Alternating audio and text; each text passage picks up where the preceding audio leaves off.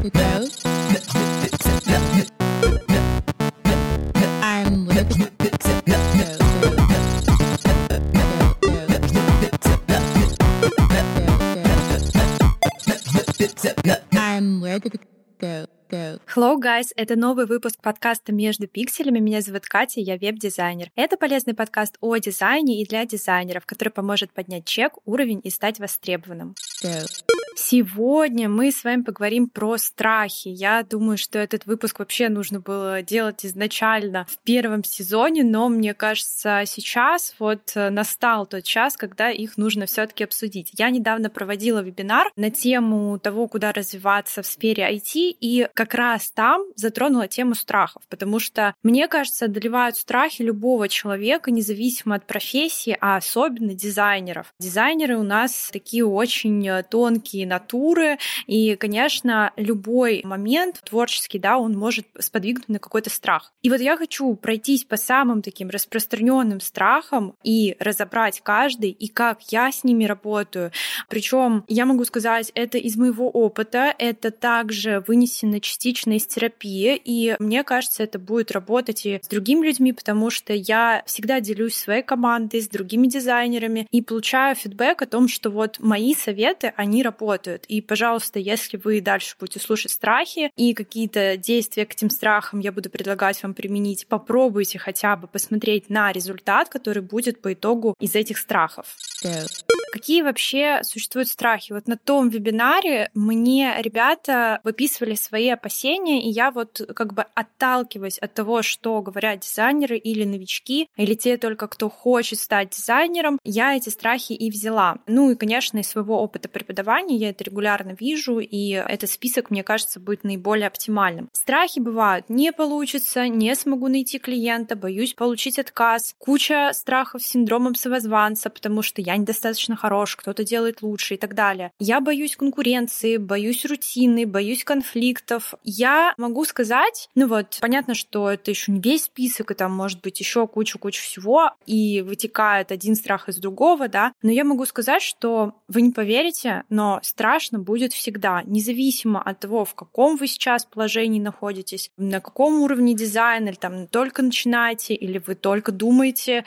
о том, чтобы начать, или вы уже достаточно состоявшийся дизайнер. Вы должны принять тот факт, что страшно будет, да, мне страшно, но что я могу сделать? То есть не серии, что скатываться в какие-то переживания, мысли, эмоции, сидеть в этом страхе. Знаете, вот страх — это как болото. Ты в него наступил, и оно начинает тебя затягивать. И вот тут момент, либо вы выбежите из этого болота в обратную сторону и что-то сделаете, какое-то движение, или вы останетесь э, в этом страхе и будете, может быть, в какой-то степени даже наслаждаться тем, что происходит. Здесь скорее еще тоже позиция взрослого человека, что я выбираю, возможно, страх, я иду через страх, я боюсь, но тем не менее я это пройду, я смогу это сделать и получить какой-то результат. И вот я уже начала говорить, как бы ключ и решение всего этого вопроса, чтобы страх ушел, нужно что-то делать. То есть не просто сидеть на попе ровно, да, а вот именно какое-то движение, какое-то действие производить. Потому что представьте себе такое колесо. Допустим, в одной точке у вас находится страх, в другой точке у вас есть э, результат какой-то. Какой результат будет, если вы ничего не делаете? Результатом будет страх. То есть я боюсь, и я продолжаю бояться. И колесо это катится, катится,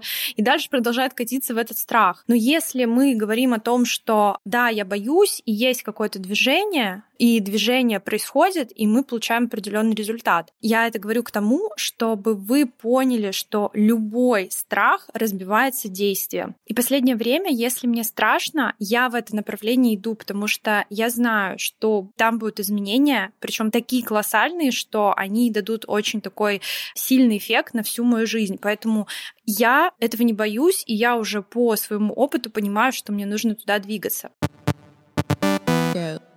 Ну и давайте пойдем по страхам и их действию, которые вы можете применить, да, э, для того, чтобы получить какой-то результат, а не просто оставаться в этом страхе. И самый первый страх, который я выбрала, это не смогу найти клиента, работу. Очень частый страх этот, когда мы только собираемся отправиться в дизайн, когда мы в дизайне, и регулярный страх фрилансеров, потому что им нужно регулярно обеспечить себя каждый месяц и искать себе клиентов, обеспечивать себе какую-то вот платформу, уверенность, да. Что я могу здесь посоветовать? Во-первых, составьте список задач. Под каждый страх, допустим, есть страх работы, да, поиск работы. Я не смогу найти работу. Прям по пунктам себе запишите, что вы будете делать для того, чтобы найти работу. Там первое, оформлю портфолио. Второе, сделаю себе CV, ну, резюме. То есть прям пункты. Не просто себе в голове это зафиксируйте, а именно по пунктам, по задачам. Дальше, чтобы найти клиента, я сделаю первое, второе, третье, там, зарегистрируюсь на бирже, оформлю биржи, добавлю больше работ в портфолио, подкорректирую старые работы в портфолио. То есть там список может быть вообще огромный. Зачем это нужно? У вас перед глазами мы как бы с мозгом договариваемся, что, ну, как бы как мы можем не получить результат, если у нас есть э, какой-то четкий план, по которому мы идем. То есть, ну, все же по этому плану двигались. Почему вы конкретно на вас будет какая-то запинка, и у вас что-то не получится? Ну, во-первых, почему может не получиться? Ну, наверное, только потому, что вы там что-то в портфолио не доделали или неправильно отклики составляли, да. Но это все такие мелочи, это такие технические моменты. Вы просто боясь даже это делать, вы не узнаете о том, а получится ли у вас. То есть вам нужен вот этот список задач, который будет всегда перед глазами, вы будете понимать, ага, у меня не получается, я там не сделала третье, четвертое, пятое. Вот я сейчас их сделаю, эти моменты, и тогда посмотрю результат. То есть мы ставим всегда точку А, ставим точку Б, и по этому движению, по этим направлениям мы идем. Еще могу сказать относительно этого страха, что вот когда, допустим, фрилансер сидит, да, ему нужно регулярно искать работу, нужно регулярно наращивать себе клиентскую базу, когда вы начинаете только свой путь. Но я могу сказать, что вы можете это заранее делать. То есть вы не ждите, когда стукнет первое число месяца, и вы такие, блин, а у меня все клиенты мои старые ничего не собираются заказывать. Вы когда уже понимаете вот этот момент, что, блин, у меня не будет заказов в следующем месяце, вы в этот момент, предвосхищая беду, идите на биржу или идите в телеграм-каналы или еще в какие-то точки касания, там, в тот же блог, и ищите себе базу клиентов. Вы должны ее нарабатывать. По сути, вы работаете как компания самостоятельно. Ваша задача наработать вот эту базу клиентов. И почему обычно новичкам тяжело? Потому что, ну, нужно работать с базой. Но никто не говорит, что это какая-то там невероятно сложная история. Это не про холодные звонки, это история про то, что мы идем в точечные места, и мы ищем клиентов там, где этим клиентам что-то нужно именно в направлении дизайна. Следующий страх — боюсь общаться с клиентом. Вообще могу сказать, что относительно клиентов просто какое-то сумасшествие. Прям вот если сказать слово «клиент», сразу человек начинает уже бояться, убегать и так далее. Что из этого страха вырастает? Боюсь отказа, боюсь конфликта на самом деле. Это то, что в действительности мы боимся. Мы не боимся в целом человека, да, как бы самого клиента, мы боимся того эффекта, который мы получим. Давайте разберем отказ и конфликт. Отказ. Если вам отказывает клиент, и поверьте мне, у вас будут отказы, и это вполне нормальная история. Когда вам отказывает клиент, это не про вас, это про вашего клиента. Это про то, что ему не подходит, потому что ему это сейчас, допустим, не нужно, он не тянет по финансам и так далее. То есть это про клиента. Вообще отказы человеку в целом сложно получать, но вы должны понять и принять этот факт, что отказы будут, и в целом как бы это нормально. Со страхом отказа в целом целом страшно начинать. То есть э, мы боимся сделать даже первый шаг просто потому, что боимся вот этого вот нет. Оно очень глубоко, это нет идет. Никто не хочет с этим нет сталкиваться. Но поверьте мне, там на один отказ у вас будет 10 положительных отзывов, то есть 10 положительных да, так скажем. То есть не делая вот этот первый шаг, вы никогда не узнаете, не получите вот этот того самого клиента, с которым вы будете работать. Разве вот хоть один человек, которого вы знаете, успешный человек, разве он не получал отказы? Да просто сумасшествие. Огромное количество отказов получает каждый человек в своем пути, в своем там направлении работы. Разница того успешного дизайнера и дизайнера, который только там начинает, еще там не трогал клиента, не понимал, как это все устроено, разница только в том, что дизайнер вот этот профессионал, он уже прошел море отказов, он уже 10 раз споткнулся, он уже получил море конфликтов, и в итоге он сейчас есть там, где он есть, только потому что продолжал идти, не сдавался. То есть это путь, мы падаем, мы поднимаемся. Вот то, что пишут вот в этих мотивационных книжках, это если обернуть на дизайн, да, мы получаем отказ, окей, хорошо, идем дальше. Ищем клиента, который не откажет, которому нужны наши услуги. Не представляйте себя вот каким-то таким торгашом на рынке, который кричит, пожалуйста, купите у меня, ну, пожалуйста, ну, пожалуйста, вы абсолютно не в таком формате будете работать. То есть вы берете плату за свои услуги, и в обмен человек получает качественный результат. То есть вы не бойтесь этой истории, потому что здесь равноценный обмен, и здесь все нормально. Вам деньги, вы услуги. И это не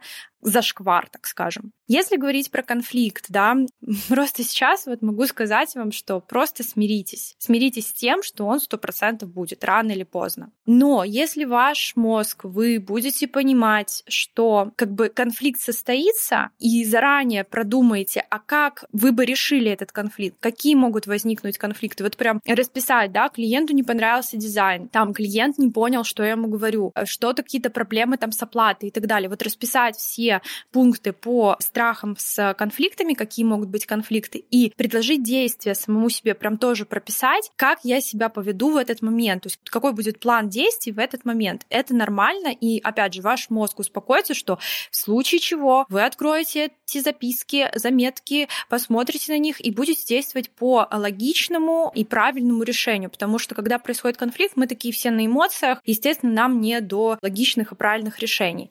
Но и также хочу сказать, даже когда происходит конфликт, тоже я всегда, во-первых, когда самой хочется поругаться, потому что понимаю, что что-то идет не так. И когда человек начинает выходить на конфликт, я всегда отхожу от компьютера, от мессенджера и возвращаюсь к нему там через какой-то промежуток времени, чтобы, ну вот, эмоции, они не затмевали взгляд и более трезво, более здраво можно было общаться. Как я в целом решаю конфликты? Во-первых, у нас есть два варианта у конфликта. Он может быть либо положительный, да, то есть когда вы описали ситуацию, что все нормально, то есть расписали, и клиент вас услышал, и второе, когда дальше продолжается конфликт, независимо от того, что вы говорите. Так вот, у меня было очень много конфликтов, и если вы слушали мои неадекватные клиенты выпуск, и если вы следите за мной в Инстаграме, вы знаете, что периодически такие моменты случаются, потому что невозможно большое количество клиентов не напороться на каких-нибудь идиотов, так скажем. В любом случае, то есть что происходит? Когда происходит конфликт, я пишу одно большое сообщение со своими доводами, выводами, а со своим мнением, со своей позицией. Возможно, я в какие-то моменты, может быть, и согласна, где-то, если я не доделала, где-то я, если что-то как-то не досмотрела и так далее, да, то есть я могу принять как бы позицию клиента и понять его, но если я понимаю, что я полноценно права и как бы правда на моей стороне, то, естественно, я по пунктам все это расскажу, все объясню, и это будет единое сообщение. То есть я не буду слать по одному сообщению. То есть я сосредоточусь, напишу все свои доводы, отправлю одно сообщение. И после этого, если клиент там слышит меня, идет на... То есть я еще предлагаю какое-то решение во время этого конфликта. То есть давайте я там сделаю вот это или наоборот, давайте мы там с вами разойдемся и так далее. Если это решение устраивает, человек дальше продолжает, да, либо если он продолжает конфликт, то в таком случае идет следующий шаг, я просто блокирую, ухожу от конфликта, игнорирую, то есть я абсолютно не хочу развивать не давать повода человеку выливать какой-то свой негатив. Потому что часто даже есть такие люди, которые специально выводят на конфликт для того, чтобы, так скажем, напитаться этой энергией, потому что им это нравится. И это вообще не про вас, это про этих людей. Так вот, если, конечно, клиент принимает то, что я говорю, мы находим какой-то итог, какую-то точку, да, с которой можем завершить идеально наше сотрудничество, ну, то есть, ну, какой-то более-менее плюс-минус результат, то все прекрасно, все замечательно. То есть это работает всегда, в любых конфликтах у меня работает. Единственное, что когда я только-только начинала, то если там сталкивалась с блогерами, конечно, это было какое-то сумасшествие, и решения конфликтов у меня не было. Ну, вот таким образом я нарабатывала опыт, и вот сейчас этот опыт вам рассказываю. Есть такой страх, опять же, здесь в клиентах, типа, я не умею писать, я не умею общаться с клиентом, я не знаю, что ему писать. Во-первых, составьте свое сообщение. Вот как бы вы обращались к клиенту, предлагали свои услуги. Составьте также сообщение, как бы вы отвечали клиенту. Представьте этот диалог, что может отвечать вам клиент, что можете отвечать ему вы. Очень рекомендую почитать книги по грамотному ведению переговоров, деловой переписки. То есть это вам, ну, как бы такой дополнительный лайфхак, чтобы вы просто набрались вот этой коммуникации, правильной коммуникации, более для того, чтобы избегать самые конфликты, отказы и все остальное. Но могу сказать вам так, что вот оба вот этих страха, отказы, конфликт, они идут, во-первых, конфликт из-за того, что вы не смогли в какой-то момент упустили ситуацию, а если отказ, то здесь также может быть момент, что вы просто не совсем корректно продавали свои услуги, потому что продавать свои услуги тоже нужно уметь, этому нужно учиться. Не упускайте это, но мне кажется, это вообще отдельный выпуск подкаста про продажу своих услуг как дизайнера. А если вам это супер интересно, обязательно маякните, то я обязательно запишу этот выпуск. Идем дальше. Следующий страх — это «я боюсь конкуренции». Come on, ребята, конкуренция, она — это очень абстрактное понимание. Конкуренции с кем? Вы всегда сравниваете конкурентов по своим ощущениям. Вот очень сейчас я обожаю такую фразу «дизайнеров на рынке полно». Чё же их, если полно, никого невозможно нанять, условно говоря. Потому что, когда я... Почему я открыла, собственно, студию и почему я создала школу дизайна? Потому что я не могла найти в студию нормального дизайнера.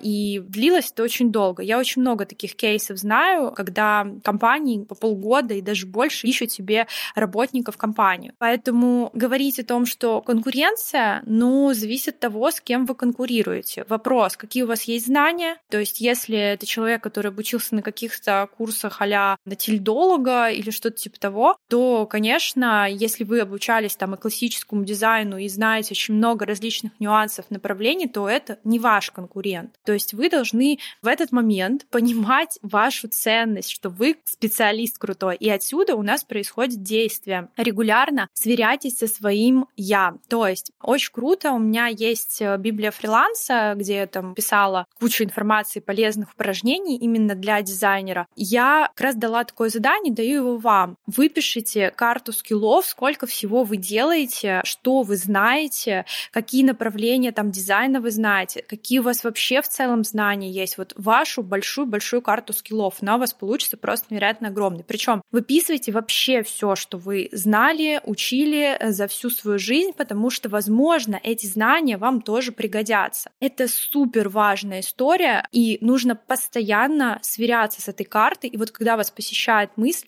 блин, я что-то не очень, открываем эту карту, смотрим на нее и хвалим себя за то, какой вы вообще молодец и сколько вы всего знаете. Естественно, вам ее регулярно нужно нужно обновлять. Если вы что-то изучаете, конечно, туда добавляйте. Ну и, конечно, блин, тут не стоит говорить, что дизайнеру в целом нужно регулярно учиться. И хороший профессионал, он учится всю жизнь. Следующее задание и практика тоже на проработку этого синдрома самозванца, хвалите себя. То есть, когда внутренний критик начинает вас атаковать и говорить, вот, ты там вообще не доделал дизайн, и вообще у тебя работа не очень, взгляните на это здраво. Во-первых, похвалите себя за то, что у вас вообще есть этот проект, ну, на примере проекта. А во-вторых, ну, тут тоже про похвалу хочу сказать, хвалите себя, как бы вы хвалили любого другого близкого человека, там, родителей, близкую подругу. Прям даже можете на себя перенести этот голос, как хвалят вас, да, если кто-то хвалит вас и очень так положительно и приятно. Этот голос должен звучать у вас в голове, если вам тяжело хвалить себя самому. Работает просто идеально. Так вот, у нас есть еще второй вариант, да, когда мы начинаем вот это вот сходить с ума и негодовать, и создавать какие-то там, придумывать себе ужасные картины, что мы ужасные дизайнеры и так далее,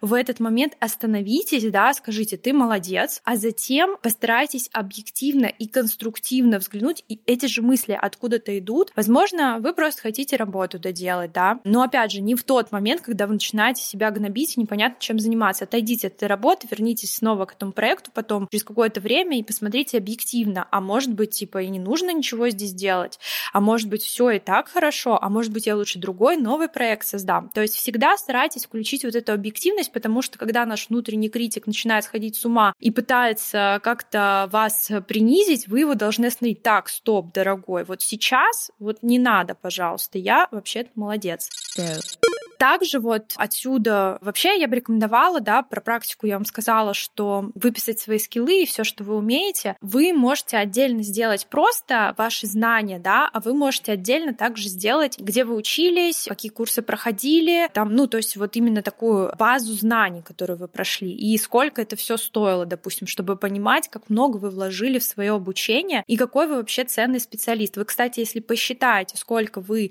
вкладывали в себя, включая там университеты, всякие мелкие курсы и так далее, и так далее, вы поймете, сколько вы стоите. Опять же, вы должны понять одну простую вещь. Вы не знаете, какой путь прошел другой человек. То есть вы не можете знать только на поверхности, да, то есть вы видите только картинку, вы видите только результат. А что у этого человека? Сколько раз он споткнулся? Сколько он отказов получил? Если вы там, допустим, не следите за ним регулярно, но опять же, вы всю жизнь его не знаете, только с его слов максимум. В эти моменты просто вы не понимаете, что этот человек тоже прошел свой путь, и он не был таким простым, каким вам кажется. Следующий страх я боюсь, у меня не получится. Скажу здесь простую фразу. Чтобы упасть, нужно подняться. Ну, я очень много сегодня про движение говорю, про действия, про шаги. И здесь такая же история. Вы никогда не узнаете, получится у вас или нет, если вы не попробуете. Можем бесконечно сидеть, придумывать себе картины, опираться на чужой опыт. Но опять же, люди все разные, у всех разные мотивации, у всех разная точка А. Все по-разному развиваются, все по-разному учатся, у всех разное движение движения и опираться на чужой прям опыт, что вот у него не получилось, он вообще ничего не рекомендую делать, ну это вообще, конечно, не стоит. Ваша задача, да, попробовать самому сделать выводы какие-то. То есть чаще всего любое изучение, обучение, оно дает какой-то результат, который вы можете в жизни применить в любой сфере. То есть не бывает такого, что вы чему-то учились, а в итоге вам это не пригодилось. Абсолютно не пригодилось. Ну, не знаю, может быть, есть только косинус с синусом. Я могу сказать, что здесь нужно просто двигаться, нужно пробовать, и даже если вы ошибетесь, это будет ошибка, это будет результат. Но как и я говорю, что не бывает ошибок, бывает просто вот э, позитивный, негативный результат и опыт.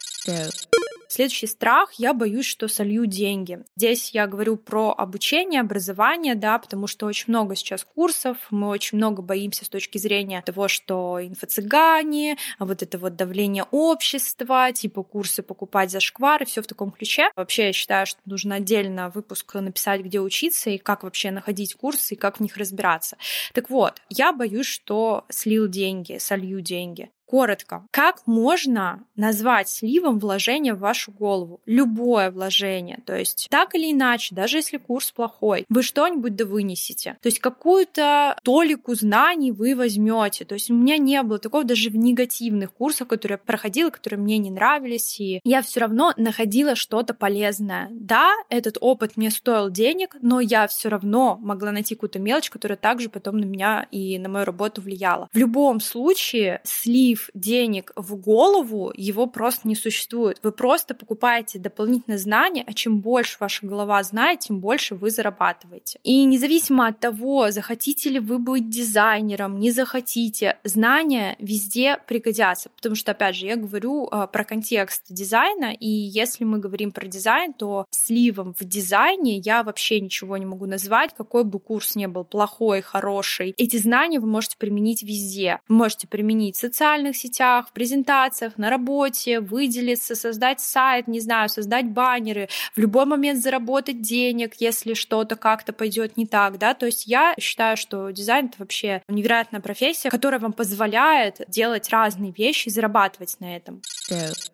Следующий страх очень распространенный, особенно сейчас, я боюсь нестабильности. Давно пора принять тот факт, что мы живем в нестабильности еще с начала ковида. Нестабильность — это уже наша стабильность, это уже наша жизнь. И могу сказать, что стабильность задаете вы сами. То есть пол под вашими ногами может трястись, но вы можете регулировать свое тело так, чтобы не упасть. Ну, условно, там, управлять мышцами и так далее. Вот так же с вашим направлением, с вашим путем. То есть вы, когда этот путь проставляете, да, когда вы ставите точки какие-то, да, что вам нужно там к такому-то сроку что-то сделать. Причем вы ставите промежуточные точки, вы знаете, куда вы идете, вы знаете, что вы делаете. И вот никакая вещь не выбьет вас из колеи, потому что у вас есть конечная точка. Да, она может сдвинуть немного конечный момент, да, сдвинуть срок, но она может подвинуть путь. Путь станет более гибким. Вы на этом пути будете применять разные решения и как бы дальше фокусироваться на конечной точке. Поэтому вы должны принять, что вот эта стабильность будет задаваться только вам, если вы самостоятельно будете понимать вот эту конечную свою точку, если вы пропишете весь путь к этой точке. И что бы вокруг вас ни происходило, это никак не будет на это влиять. Go. Следующий страх — боюсь застрять на тех же чеках. Это и начинающие дизайнеры, и текущие дизайнеры, да, там работающие у нас. Что здесь важно учитывать? Вот это и есть синдром самозванца. Вот в этот момент нужно вернуться к тем задачам и заданиям, которые я давала несколько минут назад, рассказывала вам про них. Потому что здесь нужно опять-таки вспомнить, а что вы знаете, а что вы умеете, и регулярно вот эта обновляемая карта скиллов, она будет вам показывать, сколько вы стоите. Задавайте задавайте себе такие логичные вопросы. Устраивает ли меня та сумма, которую мне платят? Если ответ нет, то начинайте искать, почему, как вы бы ее хотели поднять, какая бы сумма вас устраивала и так далее. То есть прям вопросы самому себе. Я понимаю, что не все ходят к психологу и не все рефлексируют на такую тему, но вот я прям вам даю задание, выпишите себе эти вопросы и постарайтесь на них ответить письменно, то что вы поймете, что вы думаете по этому поводу, потому что когда мы начинаем думать, я боюсь застрять на тех же чеках, рамках просто нет вот структурированности в наших мыслях. Когда вы берете какую-то сумму, задавайте себе вопрос, за что мне платят люди, что я им даю, и что после того, как я им это даю, что они получают. Вот это понимание, насколько вы помогаете клиенту, оно также будет вас мотивировать поднимать чеки. Условно там графический дизайн, да, взяли вы брендинг создавать. Брендинг — это просто глобальная история, в которой вы создаете какой-то проект, и этот проект будет существовать еще и долго долгие годы, и эти цвета, и эту стилистику будут использовать везде. И благодаря вашей работе клиент будет зарабатывать деньги. Это просто, ну, мне кажется, это очень вдохновляюще, это очень здорово. И когда вы понимаете это, вы понимаете, что брендинг не может стоить дешево. Go. Но еще один страх хочу разобрать отдельно от э, страха боюсь э, клиентов, боюсь общаться с клиентами, хотя это как бы вопрос про клиентов. Это страх я боюсь налажать. Я боюсь сделать какую-то фигню, написать какую-то фигню и получить какой-то негативный фидбэк. Опять же, мы тут говорим про негативный отзыв. Во-первых, предположим, да, вы создали дизайн, вы отправляете дизайн, причем важно дизайн, конечно, описывать и как вы его еще отправляете, это тоже очень важный момент нет, потому что на этом этапе также можно преодолеть огромное количество ошибок и, ну, как бы быть более гибким и избежать конфликтов в будущем. Так вот, в этот момент, когда вы пишете, да, вы понимаете, что отправили дизайн, и вы боитесь, что, блин, клиенту не понравится. Я могу вам сказать, что у меня в том числе до сих пор, отправляя дизайн-проект э, клиенту, я переживаю о его фидбэке. Это нормально. Но вы должны понять, если ему не понравится, и что? И дальше что? Ну, вы скажете, хорошо, давайте сделаем конструктивные правки, да, если он начнет писать, опять же, не конструктивно, постараемся призвать его к конструктиву. Если он пишет, мне все не нравится, старайтесь всегда выяснить, а что конкретно не нравится, какие именно точки, потому что обычно за все не нравится кроется 15 правок, после которых ему начинает все нравиться, потому что люди разные, они не понимают, как строится дизайн, и вы просто из этого вот страха, что он написал, мне все не нравится, значит, мне надо все переделать, переделывать, вы из-за этого просто себя загоняете непонятно куда, как дизайнеры, и начинаете вот этот включать синдром самозванца. В общем, скорее всего, это какие-то мелочи, ему не нравится. Если действительно клиенту не понравилось вообще все, всегда есть выход. Ну, не понравилось, ну, вы переделаете. Переделайте, может быть, платно, переделайте бесплатно, там, в зависимости от того, какая ситуация. То есть вы просто, у вас будет какое-то действие, опять же, вы не будете сидеть и плакать, ну, блин, блин, ну не понравилось. Понятно, что тут задевается наше такое чувство собственного достоинства. Ну как же, я старался, я создал такой классный дизайн, как его все не любят, не обожают. Естественно, здесь такой момент, что, ну блин, ребят, э, ну бывает. Ну, вкусы, дизайн — это вообще такая вещь, если мы не говорим про UX, вкусы у всех разные. Вы, возможно, не угадали вкус, может быть, недостаточно провели подготовительные работы и так далее. Все это решаем. Если говорить про переписки, да, я напишу какую-нибудь фигню, блин, какую фигню можно написать? Вот вы общаетесь с людьми, с разными людьми, у вас есть разные там клиенты или даже просто друзья, коллеги, товарищи, не знаю, там переписывайтесь в Инстаграме с кем-нибудь. Вы поймите, что в этот момент вы можете, ну как бы, вы можете общаться, и ничего в этом страшного нет. И также вы будете общаться и с клиентом. Понятно, что там более формальная переписка, но поверьте мне, каких-то вещей, осуждения здесь у вас не будет. Никто вас не будет ничему учить. Если в какой-то момент клиент начинает вас учить, просто закрывайте диалог и не продолжайте, если особенно вы там еще не начали какую-то работу, потому что никто не вправе вас учить, только ваши там учителя, только те люди, мнение которых вам важно. Естественно, какой-то левый человек не может этого делать. Но вы не должны бояться переписки. Это вполне нормальная история разговаривать с людьми. Отсюда же э, идет и страх общения по звонку, да, вообще всех трясет. Только, блин, клиент будет звонить, а вдруг я что-то там скажу, вдруг я что-то сделаю. Я скажу так, я вот не люблю вообще созваниваться, но я понимаю, что это чаще всего очень важно. Очень важно созваниваться, чтобы прояснить какие-то моменты, особенно если проект большой. И последнее время вообще, то есть я звонки сама ставлю, потому что это поможет мне избежать каких-то там эксцессов, каких-то проблем и так далее. Так вот, чтобы сгладить вот этот страх звонка, подготовьтесь просто к нему, подготовьте вопросы, подготовьте бриф, то есть подготовьте ответы, то есть один звонок, второй звонок, на третий звонок вам вообще легко станет. То есть это как мини-собеседование, просто к нему нужно готовиться. Go.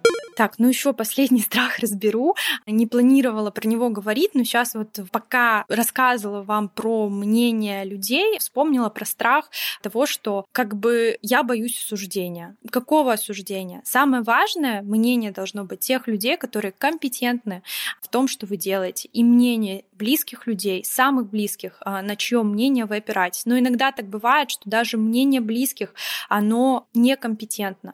И вы тогда должны опираться только на то мнение, которое будет более логично относиться к вашей профессии. Кто понимает эту профессию, кто знает, что это такое, что из этого получится. То есть, опять же, всегда примеряйте на ваших близких, если они как-то вас осуждают в чем-то. Знают ли они то, что знаете вы? Если они эту картину не знают, вы, скорее всего, ну, просто люди высказывают свое мнение, и оно не совсем равно действительности. Поэтому осуждение только компетентные люди, никакие там клиенты, которые никогда там не учились дизайну, очень аккуратно с близкими. И если мы говорим про социальные сети, когда вас осуждают в социальной сети, обычно и все психологи это говорят, это потому, что эти люди не могут сделать так, как делаете вы, а на самом деле они этого хотят. Вот и все, вот и весь секрет.